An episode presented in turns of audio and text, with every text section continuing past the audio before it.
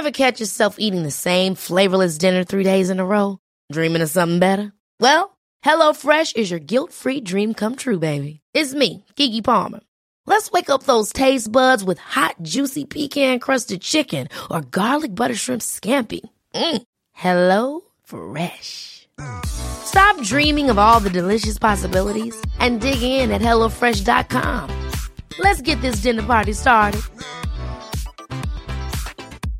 This is Paige, the co-host of Giggly Squad, and I want to tell you about a company that I've been loving, Olive and June. Olive and June gives you everything that you need for a salon quality manicure in one box. And if you break it down, it really comes out to $2 a manicure, which is absolutely insane. It's also so easy to get salon worthy nails at home with Olive and June. The difference between how your nails used to look when you did them yourself and now with the Manny system is a complete game changer. The best thing about Olive and June too is it's a quick dry. Dries in about one minute, lasts for five days, and full coverage in up to one to two coats. Visit oliveandjune.com slash perfectmani20 for 20% off your first system. That's oliveandjune.com slash perfectmani20 for 20% off your first system.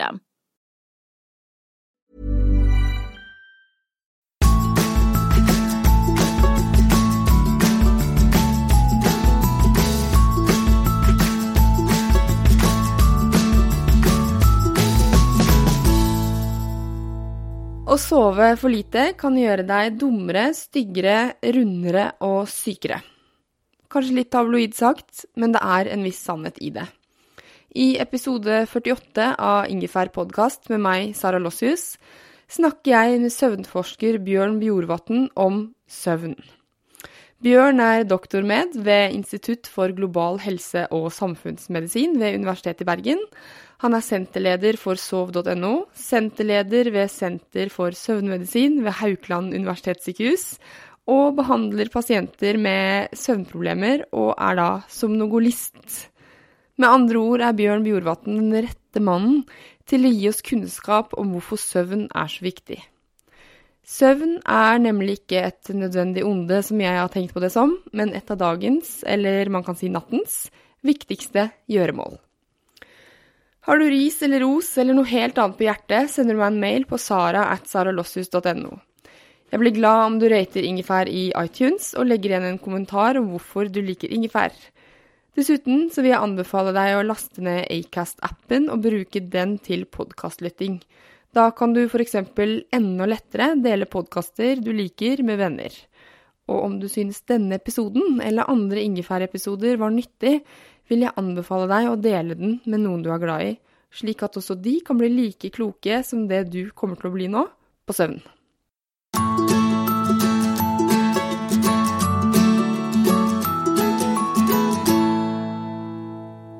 Hallo på deg, Bjørn. Hei, hei. Hei. Jeg eh, er veldig glad for at du vil være med på Ingefær podkast og gjøre oss forhåpentligvis eh, litt eh, klokere på søvn.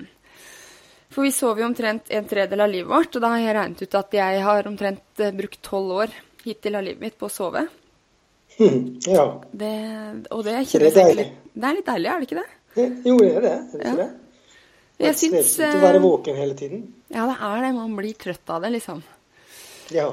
Men eh, vi har jo snakket litt eh, før vi tar opp eh, det her, og, eh, og du syns at det spørsmålet 'hva skjer når vi sover', eh, som jeg hadde som åpningsspørsmål nesten, er litt tricky å svare på. Hvorfor det?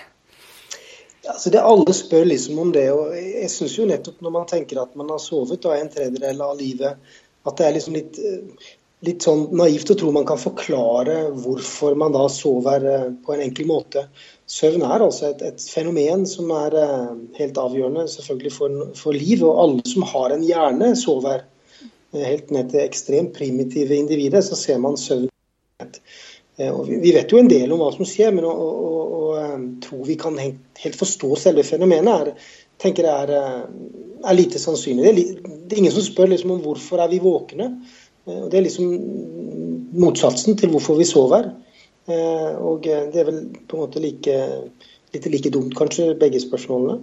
Ja, jeg hadde jo aldri tenkt over hvorfor jeg våkner, men eh, altså, man er jo våken for Du nevnte jo spise for å overleve og ha sex for å føre arten videre, men det er jo ikke så mange timer i døgnet vi bedriver med de aktivitetene.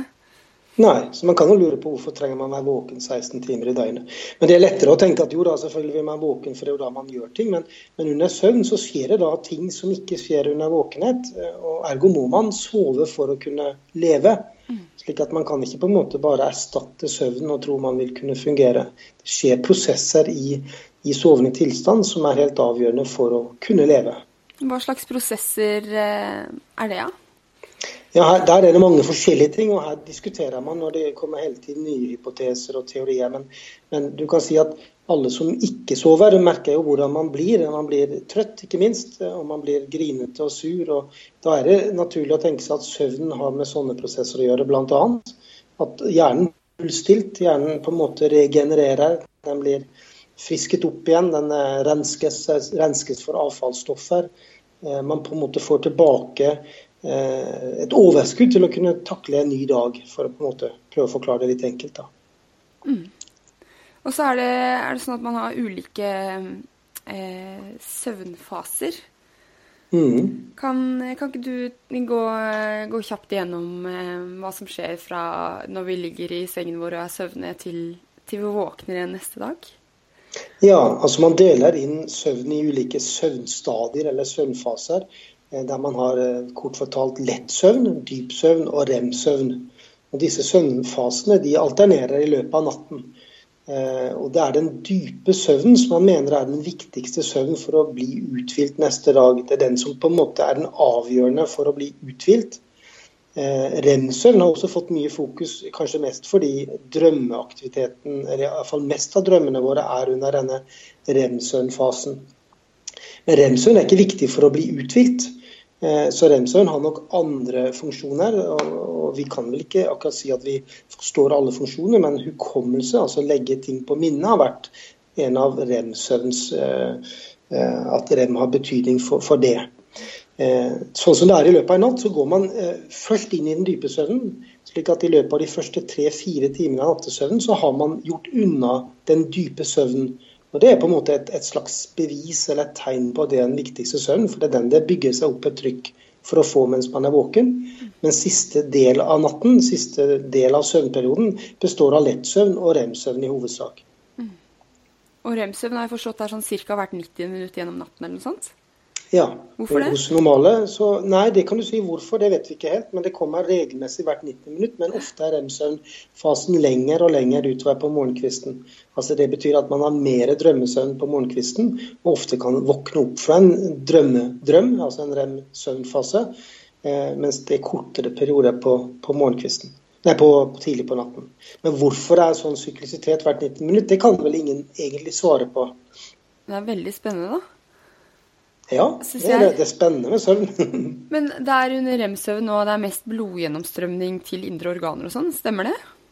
Ja, til noen indre organer, eh, men eh, ikke nødvendigvis til alle. Men under rem-søvnfasen så er, det en del endring i en del av de normale funksjonene i kroppen. Bl.a. vil puls og blodtrykk svinge mye mer. Kroppstemperaturen er ikke regulert på vanlig vis. Og, blodsirkulasjonen blodsirkulasjon til penis f.eks. er økt og Derfor har man ereksjon under rem-søvn. Ikke fordi man drømmer noe seksuelt eller har noe seksuell lyst, men fordi blodsirkulasjonen til penis er endret under denne rem-søvnfasen. Ikke sant. Det, det, er spennende for de som har det. Men mm. eh, du sier jo den dype søvnen hvor eh, Altså, jeg har lest flere steder at eh, man må legge seg liksom før midnatt fordi det, det er da den beste søvnen skjer og sånn. Er, er det sant, eller er det en myte? Ja, det er jo en av de tingene som på en måte er sant, men også en myte. Eh, altså Den dype søvnen kommer alltid først i søvnperioden. Så Det betyr jo at hvis man legger seg før midnatt, så vil den beste søvnen være før midnatt. Men hvis man legger seg etter midnatt, så blir den dype søvnen da i de timene der også. slik at det er ikke noe poeng sånn sett å legge seg før midnatt, selv om gjerne mor sa det når man var ung. Men søvn er alltid best de første tre-fire timene av søvnperioden, uavhengig av når man legger seg. Mm. Men hvorfor er det da så viktig å legge seg, eller hvorfor syns man at det er viktig å legge seg rundt sånn 10-11? Altså, Vitsen med det er at man må rekke å få nok søvn til å være uthvilt neste dag. Så, så, det er ikke viktig for min del at man legger seg før midnatt. Men hvis man skal stå opp klokken 6-7 for å rekke skole eller jobb, så bør man jo legge seg tidsnok for å rekke å få nok søvn. Men hvis man på en måte jobber eh, fast på nattarbeid eller på ettermiddagen, og man sover fra klokken tre om natten til klokken tolv på, på formiddagen eller på, eh, rundt eh, ja, klokken tolv på dagen, så er jo ikke det noe i seg selv noe problem hvis man bare tilrettelegger for det. Hvor mye søvn trenger, eh, trenger vi, da? Ja, Det syns jeg er veldig spennende, for der er det altså en ekstrem variasjon fra person til person. Og det er kanskje ikke kommunisert godt nok, men jeg er veldig opptatt av det at det er veldig viktig å ikke vurdere sin egen søvn ut ifra hvor mange timer man sover, men heller vurdere ut ifra om man er uthvilt neste dag. Og Noen mennesker er uthvilt etter få timer, og noen trenger mange timer.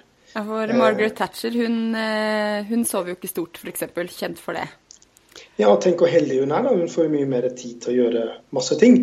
Eh, slik at Jeg vil jo tenke at kortsoverne, som vi gjerne kaller de, at de har jo eh, på en måte en egenskap jeg iallfall ville gjerne trakt etter.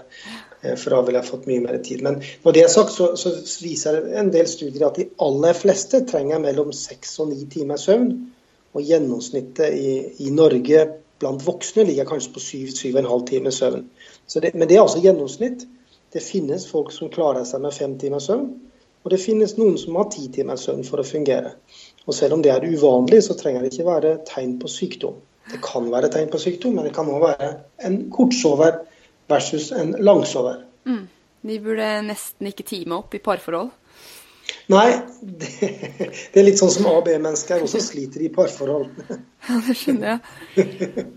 Men Så du mener at testen vil være mm, at man føler seg uthvilt eh, når man står opp, men det er vel mange av oss som, som ikke gjør det?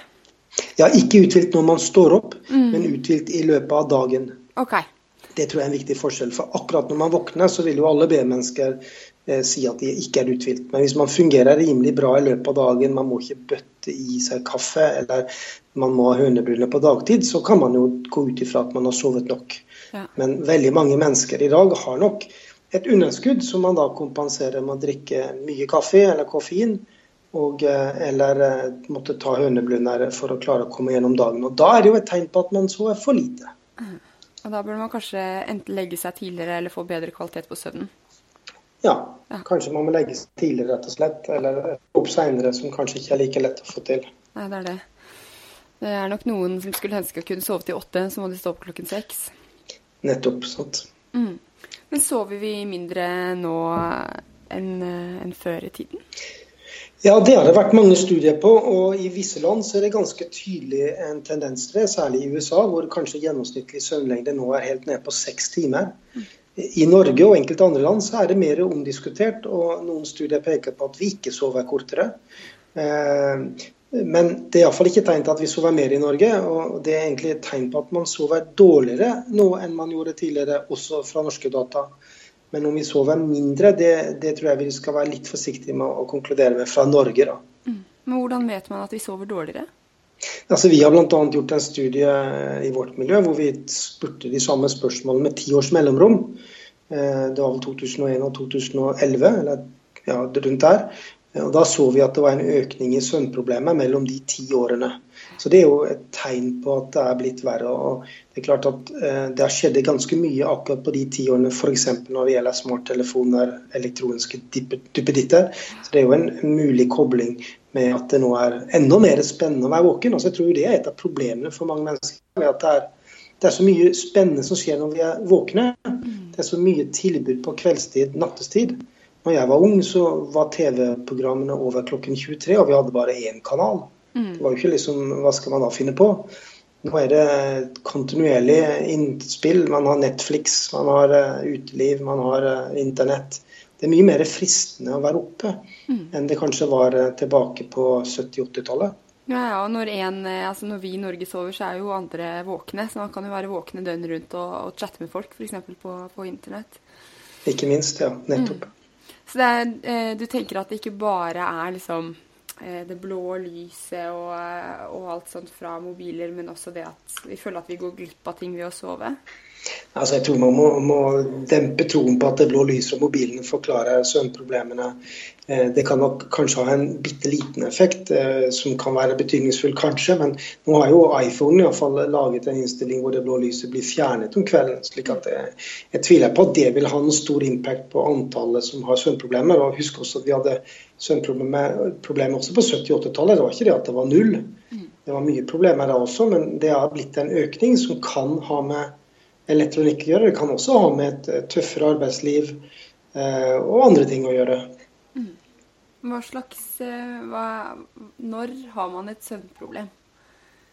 Ja, eh, Mange av søvnlidelsene er definert ut ifra hvordan personen selv føler det. Det betyr at man har et søvnproblem når man selv mener man har et søvnproblem. Eh, det er det vanligste. Det gjelder bl.a. diagnosen insomni. Men det er visse unntak. Søvnapné, som er en helt, eh, på en måte en egen lidelse, altså de som har pustestopp under natten, det kan man ha uten at man er klar over det. Så Det finnes altså søvnlidelser som man kan ha uten å være klar over det. Kanskje ektefellen har mistanke om det. Eh, mens de aller fleste søvnlidelsene er basert på at pasienten eller personen opplever et problem. For det interessante er ja. Nei, hva for du? Ja, det interessante er med noen av disse subjektive plagene, kan du si, sånn som insomni, hvor pasienten opplever at man har et problem, så er ikke det gitt at man finner det problemet hvis man gjør en søvnregistrering og ser på disse søvnstadiene som vi snakket om tidligere. Det kan være at de har normal fordeling av dyp søvn, rem-søvn og nok søvn når man gjør en objektiv registrering, men likevel så har pasienten da et søvnproblem fordi diagnosen er basert på at pasienten opplever det som et problem. Så det kan bety at eh, pasienten da ligger to timer hver natt før for sovne f.eks., eller våkner midt på natten, men likevel på en måte har fått nok søvn, da? Er det det du mener? Eller det jeg mener at vi av og til gjør sånne registreringer, så ser vi at de sover mye mer enn de tror. Mm. Men det betyr ikke at vi tar vekk diagnosen, for diagnosen insomni den er basert på hva pasienten opplever, ikke hva vi finner i et laboratorium. Mm. I motsetning til søvnapné, hvor diagnosen er utelukkende basert på hva vi finner på en søvnregistrering, ikke på hva ektefellen observerer om natten. Så Søvnlidelsen er litt forskjellig avhengig av hvilken diagnose vi snakker om. Hvilke diagnoser er det som har økt, vet du det? Det er jo mest fokus på insomni, eh, og det var vel det jeg refererte til da. Men, mm. men det er kanskje enda tydeligere økning når det gjelder søvnapné. For søvnapné er veldig relatert til overvekt. Og jeg vet jo at fedmeepidemien i den vestlige verden er, er, ganske tydelig. slik at når folk er blitt tyngre, så er det også blitt mye mer av søvnapné. Men det jeg refererte til i sted, var de som klager over at de sover dårlig. Ja. Altså de som har insomni. Skjønner. Så når det gjelder eh, eh, søvn, så har man jo også eh, ulike hormoner som påvirker eh, søvnen. Så jeg tenker at jeg syns det hadde vært interessant om du bare kunne eh, nevnt et par. Litt sånn hvordan og hvorfor. Altså, det, det, har vært mye eh, snakk om et hormon som heter melatonin, som blir produsert i hjernen, og som, som, noen kaller et søvnhormon. og Det er litt sånn upresist. Det er nok mer et mørkehormon. For melatonin det blir utskilt når det er mørkt. Eh, det betyr at man har et toppnivå midt på natten når det er eh, mørkt, og så har man lite eller ingen produksjon av melatonin på dagstid når det er lyst. Eh, så Det er kanskje det hormonet vi bruker mest når vi ser på døgnrytmen og vurderer døgnrytmebehandling. Eh, så det er et hormon. Eh, så har man andre stoffer i hjernen som også er med og påvirker eller blir påvirket av søvnen. og Da snakker vi gjerne om såkalte nevrotransmittere. Altså stoffer som bringer informasjon fra en hjernecelle til en annen. Der serotonin er et av de kanskje mest eh, aktuelle når det gjelder søvn. Man ser at serotonin, de nevronene som skiller ut serotonin, de er spesielt aktive under våkenhet. Og så blir de mindre aktive under søvn, og spesielt lite aktive under denne rem-søvnfasen, hvor de er mer eller mindre skrudd av. Mm. Så disse nevrotransmitterne og hormonene på en måte kan man finne i relasjon til søvn og søvnstadiet, som jeg nå nevnte. Da. Men du sa at melatonin var eh, et mørkehormon. Da har jeg to spørsmål. og Det ene er da man, trenger man mer søvn eh, på vinteren? Og det andre spørsmålet er er det ikke da litt dumt å liksom stå og pusse tennene på et veldig lyst bad på kvelden? Eh, jo, du er vel inne på to ting som begge kan sies ja til. Ja. Altså, eh, Man sover, og føler ofte at man sover mer om vinteren. Mange gjør det. Og og er, man er likevel ikke mindre eh, trett, man er kanskje mer trøtt. Og Noe av forklaringen på det har man ment har med melatonin å gjøre. At melatoninutskillelsen varer lenger ut på formiddagen fordi det ikke er dagslys. Eh, og starter tidligere på kvelden fordi det ikke er dagslys. Og at da melatoninen kan forklare at man da eh, blir trøttere, og gjerne da sover mer uten å bli mer uthvilt. Eh, så det er den ene tingen. Når det gjelder lyset på, på, på badet, så anbefaler vi nok sånn ut ifra et søvnhygieneståsted å ikke ha for sterkt lys på om kvelden når man skal legge seg. Fordi for sterkt lys vil da kunne på en måte hemme melatoninproduksjon, noe du ikke egentlig ønsker da du skal legge deg. Og sterkt lys vil jo gjøre en mer våken, slik at det er nok lurt å ha dempet lys på kveld eh, og rett før man skal legge seg. Mm. Når, det, når, det, er sagt, så er det jo sjelden at baderomslyset er så ekstremt sterkt. Men, men, jeg vil ikke anbefale å sette de sterkeste pærene inn der. Nei, det vil jeg ikke. Nei, Får heller sminke seg om morgenen et annet sted. Det, det, den problematikken har jo ikke du. Den har jo mange av mine lyttere. ja, riktig. Ja da. Nei, nei, da. Man har jo gjerne sminkelys, og det kan man jo bruke på morgenen. Men man trenger ikke ha det på om kvelden. Da skal man la sminken av, da. Mm. Skal man ikke det? jo, det trenger man kanskje ikke se. nei. du, jeg lurer på hvorfor er det sånn at eh, skiftarbeid påvirker eh, kroppen vår? Ja, altså Det er vel egentlig ikke så vanskelig å forklare. fordi Man sover vanligvis på en tid og er våken på en annen tid. og Skiftarbeid innebærer jo nettopp et skifte av rytmen. Særlig hvis man da jobber i natt, så skal man jo plutselig være våken når man ellers pleier å sove. Mm. Og så skal man sove på en tid hvor man vanligvis er våken. Og Det medfører problemer rett og slett fordi kroppen er innstilt på en annen rytme enn det skiftearbeidet tillater. Men kan man snu det? Altså Hvis man kun jobber natt, kan man liksom bli ja. for resten av livet en nattugle? Altså Hvis du jobber natt etter natt etter natt, så tar det ikke så veldig mange dager før du snur til å fungere på natt og sove på dagen. Mm. Eh, men de aller fleste nattarbeidere eh, jobber jo ikke natt hver eneste natt. De har jo perioder innimellom hvor de da ikke jobber, eller hvor de da jobber dagtid. Mm. Og Dermed det oppstår et problem. Men du kan si det typiske eh, alternativet vil jo være når man reiser fra Norge til USA. Så må man jo innstille seg på en helt ny døgnrytme. Det går jo fint etter relativt få dager. Det vil jo være tilsvarende det å jobbe fast natt, på et vis, hvis man tenker tidsmessig. Ja, ikke sant. Men det er vel også sånn at eh, mange som jobber eh, skiftarbeid, har større eh, mulighet for sykdom, er det ikke sånn? Jo, det, jo det stemmer. at vi, vi, har, vi, gjør ganske mye studier akkurat på skiftarbeidere for tiden. hvor Det er en del kobling mot negativ helse som vi mener kan ha da med denne forstyrrede døgnrytmen å gjøre, også med søvnunderskuddet som gjerne blir, eh, blir, utviklet når man går disse skiftordningene. For skiftarbeidere sover mindre og har mer døgnrytmeproblemer. Og dermed også mer stress i kroppen. Mm. Eh, og Dermed ser man at det er linket opp mot en god del sykdommer. På samme måte som det å sove for lite er koblet opp mot mange sykdommer. Ja, hva slags sykdommer da? Ja, hvis vi ser på eh, de som sover for lite, og da er det gjerne definert som å sove under seks timer. Men her vil jeg understreke at kortsoverne nok neppe er, er, er, blant de som er mest plaget. Men altså de som sover mindre enn det de trenger, da, til den gruppen vi snakker om, mm. så ser vi at det er koblet opp mot økt vekt, økt eh, overvekt, diabetes, hjerte-karsykdommer og også økt dødelighet. I tillegg til økt risiko for psykiske lidelser, økt risiko for selvmord og, og, det hele. I tillegg blir man jo så trøtt at man kan sovne bak rattet og dermed eh, komme ut for en trafikkulykke. Så det å sove for lite er åpenbart ikke bra for helsen. Mm.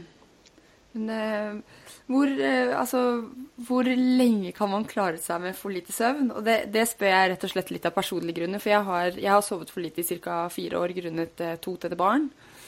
Eh, så eh, nå som jeg har begynt å sove normalt igjen, nå, nå går det oppover, eller? Ja, altså du kan si, Det er jo et godt spørsmål, for det er mange som opplever det i, i eh, småbarnsfasen, at man er på underskudd av søvn. Eh, vi kan vel ikke svare eksakt på det, fordi det er klart det er forskjell på litt lite søvn og mye lite søvn. og Jo mer underskudd man har, jo, jo sterkere får man eh, symptomer og, og plager raskere. Eh, men det, men, men det kan òg tenkes at bare litt for lite søvn er òg ugunstig. Men vi vet ikke akkurat den grensen. Men man kan jo tenke seg f.eks. at en del gravide eller som har født som sliter med å gå ned i vekt igjen etter graviditeten, at det kan skyldes at man ikke sover godt nok om natten pga. nattevåk f.eks. Eh, det kan tenkes at man kan eh, forklare mange forskjellige elementer med det. Men min anbefaling er jo å prøve å få nok søvn hver natt. Og Det er jo da ikke alltid så lett å få til, men, men eh, samtidig så er det jo eh, derfor man gjerne har lagt inn en, en, en permisjonstid. Nettopp for at man forstår at, eh, at mødre og nå også fedre da, trenger permisjon i den tiden man skal ta vare på, på småbarna. Mm. Jeg tenker jeg i hvert fall For min del hadde jo, jeg hadde klart meg fint. Jeg hadde jeg eh, lagt meg tidlig nok, sånn kanskje åtte-ni, da. Ever catch yourself eating the same flavorless dinner three days in a row?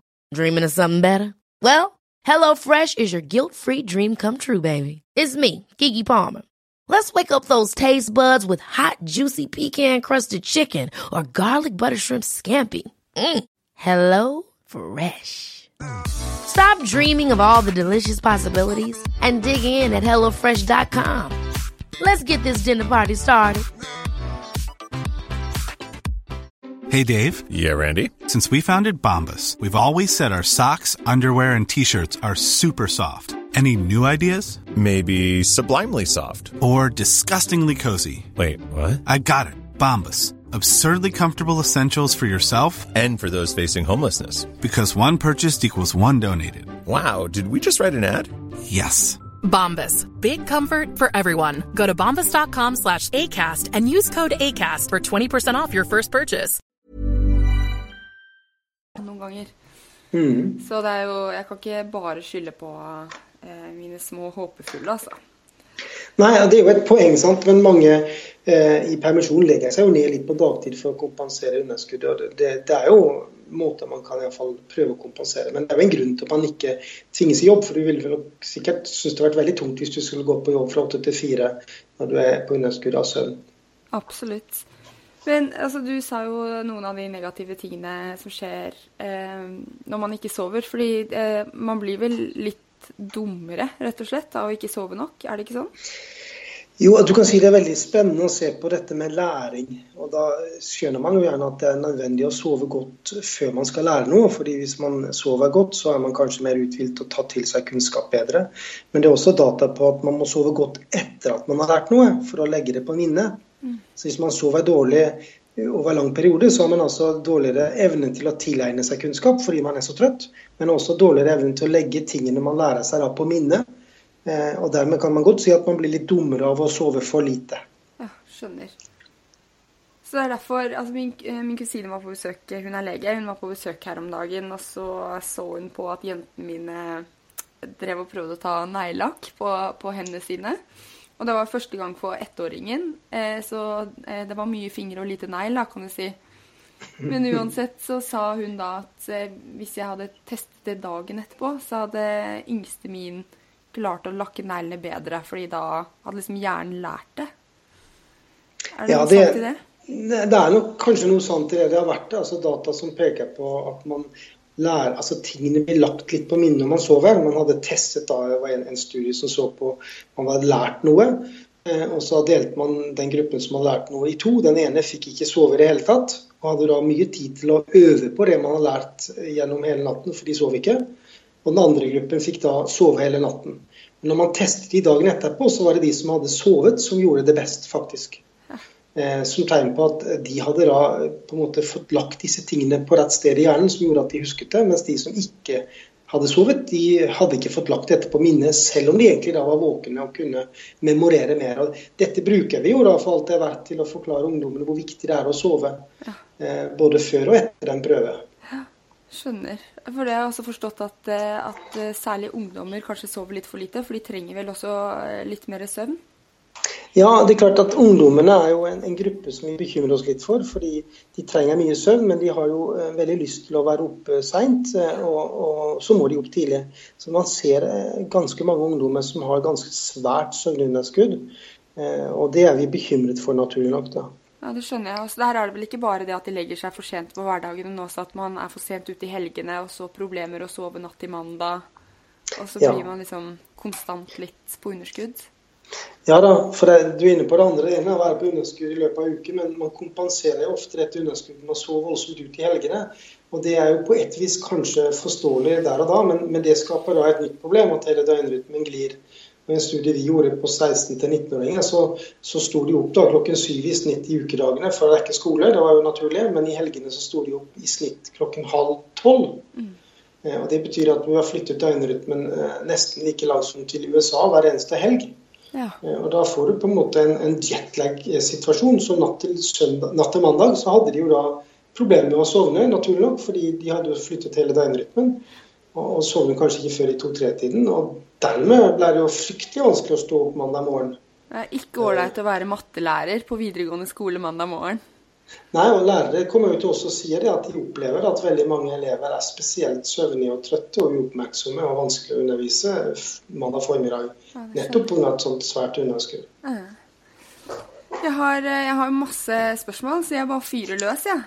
Ja. Ehm, er det ikke slik at vi har litt mer lyst på, på søtt når vi sover for lite? Jo, og det henger litt sammen med det jeg nevnte i sted. fordi Man ser at de som sover for lite, de har altså økt risiko for overvekt. Jeg nevnte det. Og og de, den koblingen der har vært at man sover man for lite, så får man en økning i appetitthormoner. Og spesielt et søtsug, altså hunger for karbohydrater eller, eller søtsaker. Og spiser man da de søtsakene, så blir man jo da gjerne ikke noe lettere, men heller tyngre, og dermed får man overvekstproblematikk. Slik at det henger litt sammen, disse tingene. Sover man for lite og er på underskudd, så spiser man da mer, særlig av usunn mat, og dermed får man alle disse negative risikoene. For får man overvekt, så har man økt risiko for diabetes, og dermed har man økt risiko for hjerte-karsykdom, og dermed har man økt risiko for dødelighet. Slik at disse tingene kan godt henge sammen. Så det kan jo være en ond sirkel.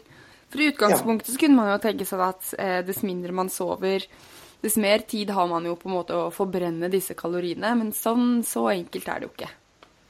Nei, og jeg må si disse studiene kom først på slutten av 90-årene, så det er en stund siden nå. Men det var litt overraskende også for min del at det var sånn. For jeg tenkte litt som du antydet nå, at de som sover lite, har kanskje mer tid til å forbrenne. At det er vel ikke de som er mest overvektige. Men, men eh, alternativet er å tenke eh, litt annerledes. Altså hvis du da har økt appetitt og i tillegg bedre tid på å spise, så legger du gjerne til et ekstra måltid. Og det er det som har vært teorien, at de som sover lite, de legger til et ekstra måltid, gjerne med usunn mat, og dermed legger på seg. Eller for å si det på en helt annen måte, hvis du sover 24 timer i døgnet, blir du da tynn, eller blir du tykk? Da rekker man jo ikke å spise. Nettopp. Da blir man tynn. så man må jo ha på en måte tid til å spise òg, og det hjelper ikke å være for mye våken hvis den tiden blir brukt til å spise. Eh, En annen ting er jo at hvis man er på underskudd av søvn, så er man jo gjerne trøtt og sliten, og dermed kanskje heller ikke så opplagt til å trene. Eh, Og dermed så får man denne onde sirkelen. Ja. Og så nevnte du også at, eh, at for lite søvn er stress for kroppen. Ja, altså kroppen trenger hvile for å ta seg inn igjen.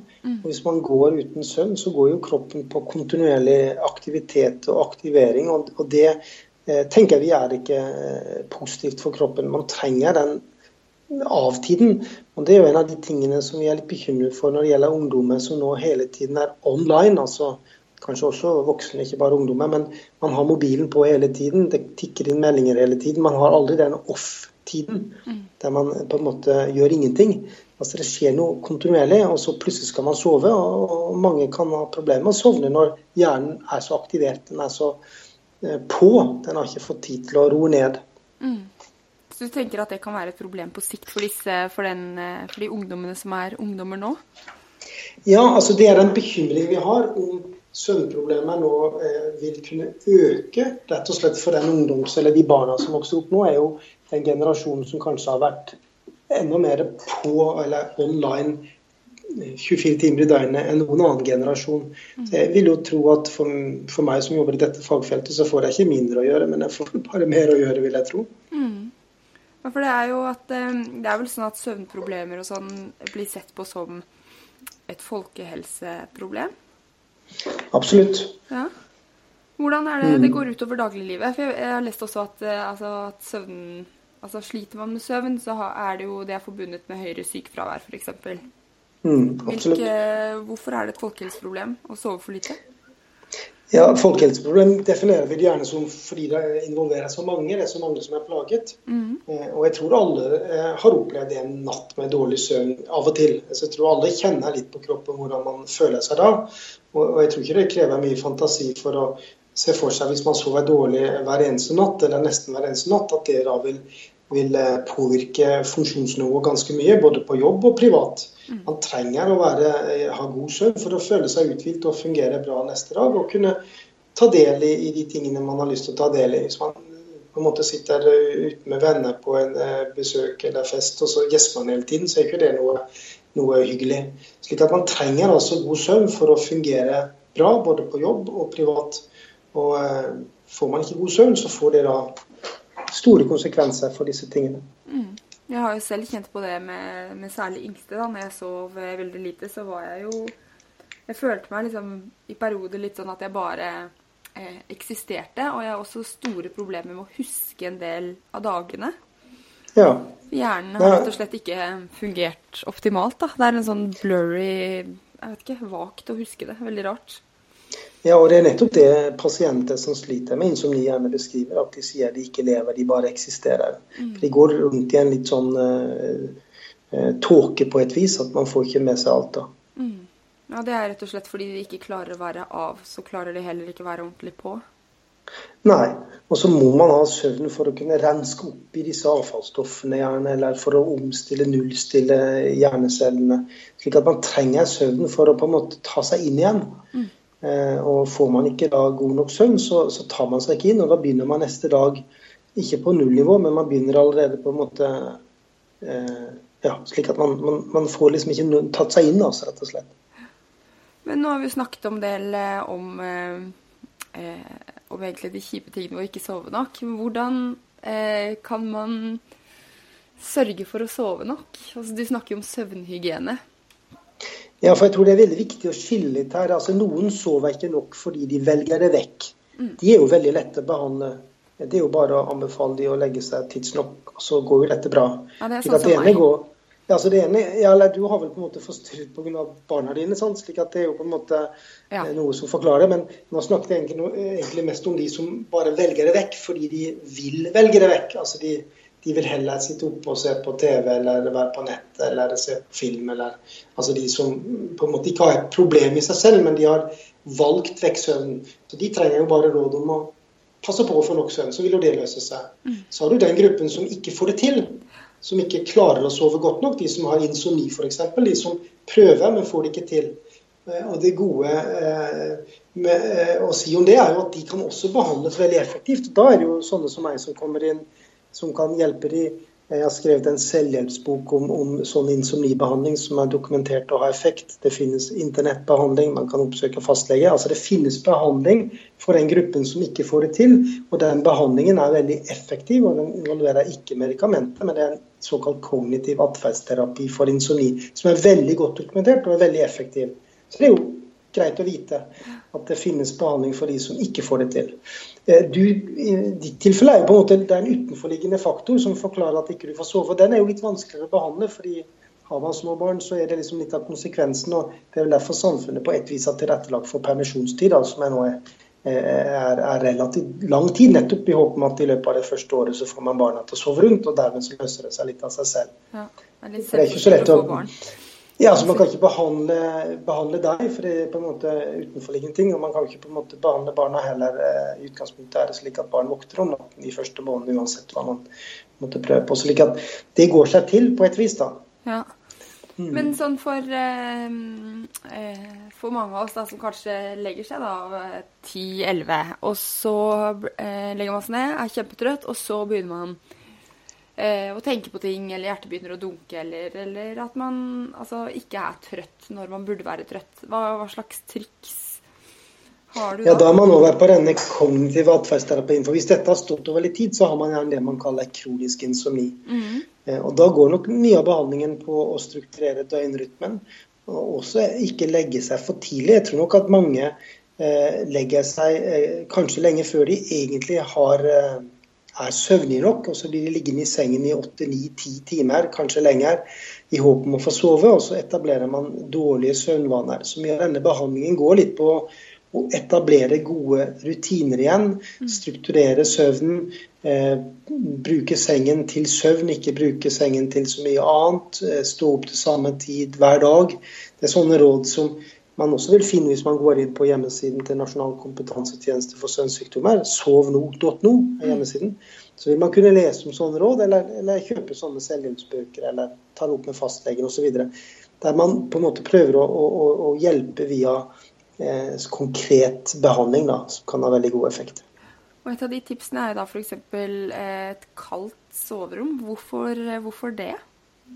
Ja, det er nok ikke det fremste rådet vi gir, men man har ment at eh, et varmt soverom hvor man på en måte svetter, er jo ikke gunstig for god søvn. Men heller ikke for kaldt. Men det, det er et av rådene, det stemmer, men det er, ikke noe, det er nok ikke det, det best dokumenterte rådet. Men man mener at at soverommet skal være avkjølt. Det skal altså ikke være for varmt. og Grunnen til det er at man tenker at hvis man ligger der og svetter, så blir søvnen dårlig. Men man sover også dårlig hvis man fryser. slik at det er en balanse der. Mm. Men, eh, Men, det er kanskje det viktigste råd. Hvis man tenker sånne eksterne ting, så er det jo mer på å unngå koffein om kvelden. Eh, alt koffein er eh, oppkvikkende, og det å drikke en kaffe seint på kvelden er jo ikke gunstig for søvnen, åpenbart. Men det er jo noen som sovner likevel. Er det fordi man altså, sover man dårligere da, eller? Ja, eh, noen sover selv om de drikker kaffe. Og jeg tror nok at det i, i hovedsak har med at de har et veldig godt sovehjerte. Mm. Så selv om de drikker kaffe, så sovner de. Men de sover nok ikke fullt så dypt som de hadde gjort hvis de ikke hadde drukket kaffe. Eh, slik at uansett om man snur venner på det, så er kaffe ugunstig for søvn. Men har man ingen søvnproblemer, så må man jo gjerne ta en kaffekopp om kvelden for min del. Men har man søvnproblemer, særlig innsovningsproblemer, så bør man nok være veldig forsiktig med kaffe og all koffein etter klokken 17 om kvelden. Såpass tidlig. Ja, det, ja. Jeg, jeg, har noen ganger min siste kaffekopp sånn ved halv seks-tiden. Mm. Og det, jeg vet egentlig med meg selv at det ikke er så lurt, da. Men eh, vet ikke, noen vaner er vonde å vende, si. Ja da, og, og, hvis du føler du takler dagen greit og du sovner greit, så er det kanskje ikke noen grunn til uh, panikk. Men føler du søvnen er urolig, så vil jeg jo være ganske rask til å anbefale å flytte den tidligere på dagen. Og vi har, jeg har pasienter som kan drikke kaffe klokken 14 og få dårligere søvn, slik at de må jo stanse enda tidligere ja. med, med koffein. Så folk er veldig forskjellige. Uh, og jeg hadde en mor uh, som måtte drikke kaffe for å sove, sa hun. Det var fordi at hun hadde lagt det inn som en del av sitt sengetidsritual. Hvis hun ikke fikk kaffe, så fikk hun abstinens og måtte ha kaffe. Slik at man finner den eh, gruppen også som er blitt så vant til at de klarer ikke å sove så godt uten. Men i utgangspunktet er kaffe negativt for søvn. Og så har man jo alkohol, for noen bruker jo da Altså man går litt på kaffe gjennom dagen, og så kommer mhm. kvelden, og så skal man liksom roe ned. Så tar mhm. man et glass eller to. Mm. Mm. Eh, hva, hva, tenker du om det?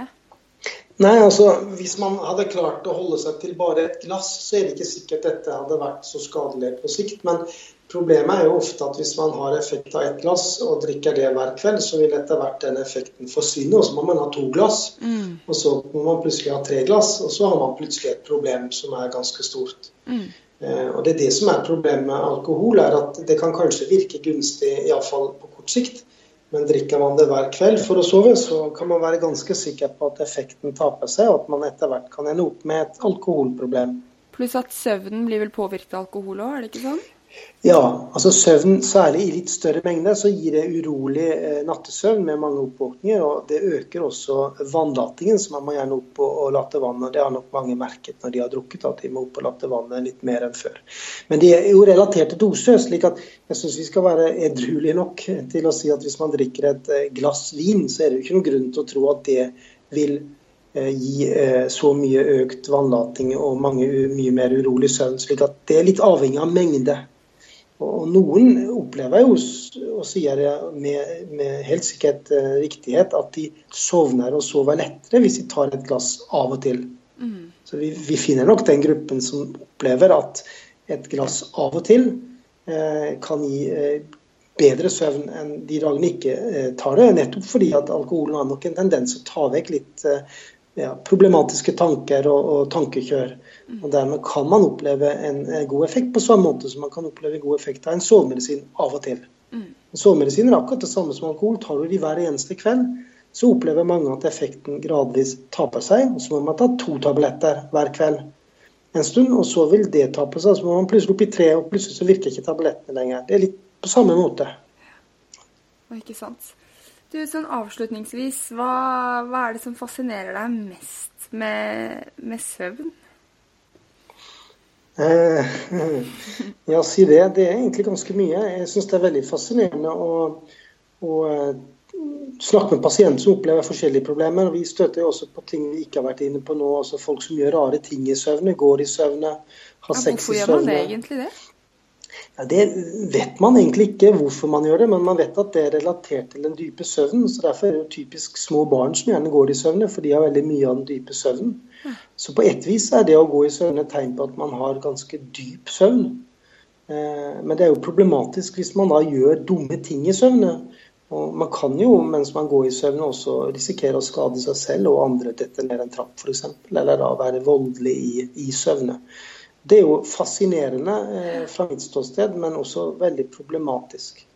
Eh, og så er det veldig kjekt å behandle disse pasientene som sliter med søvn, har gjort det i årevis og kommer til meg og sier de har prøvd alt mulig uten å få det til. Og så kan jeg ved hjelp av relativt enkle grep og relativt få konsultasjoner få de til å sove mye bedre. Det gir jo en det er jo veldig tilfredsstillende som behandler å oppleve veldig fornøyde pasienter. Ja, For da gir du dem eh, på en måte litt et nytt liv? Ja, det er det de sier tilbake, og det er det som gjør det veldig eh, positivt for meg som behandler å, oppleve at man, en, eh, man, gjør en forskjell. Mm. Skjønner. Men du, eh, takk for at du har gjort oss litt klokere. Jeg, tror, jeg føler at jeg har vært sånn spørsmålsmitraljøse, og du har svart godt. Ja, jeg håper at det har vært til eh, nytte. Ja, det tror jeg, altså. For min del så Altså, det er vel ulike mennesketyper, men jeg blir motivert eh, av kunnskap. Så eh, det med denne podkasten og researchen jeg har gjort i forbindelse med det, har liksom gjort at, at jeg har sånn skiftet mindset fra liksom fra at søvn er et nødvendig onde, til at søvn er et av dagens gjøremål, hvis du skjønner forskjellen? Jeg skjønner absolutt, og det er grunnen til at jeg ser alt å stille opp også. For jeg tror akkurat sånne eh, programmer og, sånn folkehelseopplysning har, kan ha den betydningen. Mm. At folk ser at det er viktig, og de prioriterer det mer. Og prioriterer de mer, så oppnår man i hvert fall en av de tingene jeg ønsker med en sånn å stille opp. Nettopp at man skjønner at man må prioritere søvnen, fordi det gir så stor eh, effekt. Mm. Og Du har jo sikkert hørt og lest om hun boken til hun der eh, Hva heter hun for noe? Hun, hun var på Skavlan, en amerikansk som Eh, eh, Ariana, hva er det hun heter, eh, har skrevet en bok om den nye søvnrevolusjonen. altså Prøver å vektlegge nettopp hvor viktig søvn er. og Hun hadde sovet veldig lite over lang tid, presset på jobbmessig, og, og gikk da, ble helt utbrent og gikk på en kjempesmell. Og, og leste seg da opp litt sånn som det du har gjort nå, og, og forsto hvor viktig søvn var, og, og prioriterer å få nok søvn hver dag. Og Hun ser hvor mye mer hun klarer å få gjort, selv om hun bruker mer tid på å sove. Eh, og Det er det som jeg syns er spennende. at man, man, tror man får gjort mer hvis man velger vekk en time eller to søvn, men man ender opp med kanskje å få gjort mindre ja. fordi man er mindre uthvilt og, og, og så videre. Så det er viktig å tenke på betydningen av søvn. Eh, og Det er jo dette programmet ditt eh, en måte å og jeg vil jo tro at mange som hører på, vil forhåpentligvis vurdere søvn som viktigere enn det de gjorde før programmet. Ja, for det er nettopp det jeg har hatt. Jeg har hatt veldig sånn problemer med å liksom legge meg til tid, fordi jeg har alltid hatt så mye i hodet mitt å gjøre. Men mm. etter, eh, etter, skiftet mitt, da, kan du si, så tenker jeg at, eh, at hjernen funker jo mye bedre med søvn, og dermed så blir man en mye, har man en raskere harddisk, kan du si. Akkurat. Og det tror jeg kanskje folk kan relatere seg til. Mens hvis du bare sier at du vil ha framtidig hjerte-kar-risiko, så tror jeg ikke det biter på unge mennesker. Men det at de kan fungere bedre neste dag, det, og det andre som ikke var inne på, var også en studie fra Sverige som viser at du, du ser penere ut etter at du har sovet godt. Ja, men Det er jo eh. sant, fordi er man skikkelig trøtt, så ser man jo, da føler man seg ræv og ser ikke så bra ut. Ja, så Man kan jo redusere sminkekostnadene da ved å sove nok. ja, men den, det må jo være viktig. Jeg tar med den, jeg. Ja. Jeg tenker vi setter streken eh, der, Bjørn. Tusen takk for at du Mhm. var med på, eh, på ingefær. Jeg er sikker på at eh, lytterne våre, eller mine, legger seg tidlig nok i dag. Eller sent nok for å være trøtt nok. Ja. Det får vi håpe. Takk, takk. Greit, det. Mm, Ha det, ja.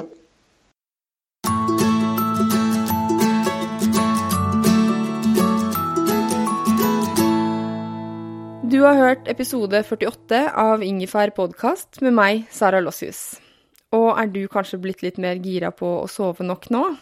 Jeg tror at å klokke inn nok timer med søvn får bli ukens oppgave både for meg og for deg. På bloggen min saralossius.no kommer jeg til å ha flere innlegg om søvn denne uken. Følg meg også på Instagram, Snapchat og Facebook under navnet Sara Lossius. Og inntil vi høres igjen om en uke, sov godt. Ha det!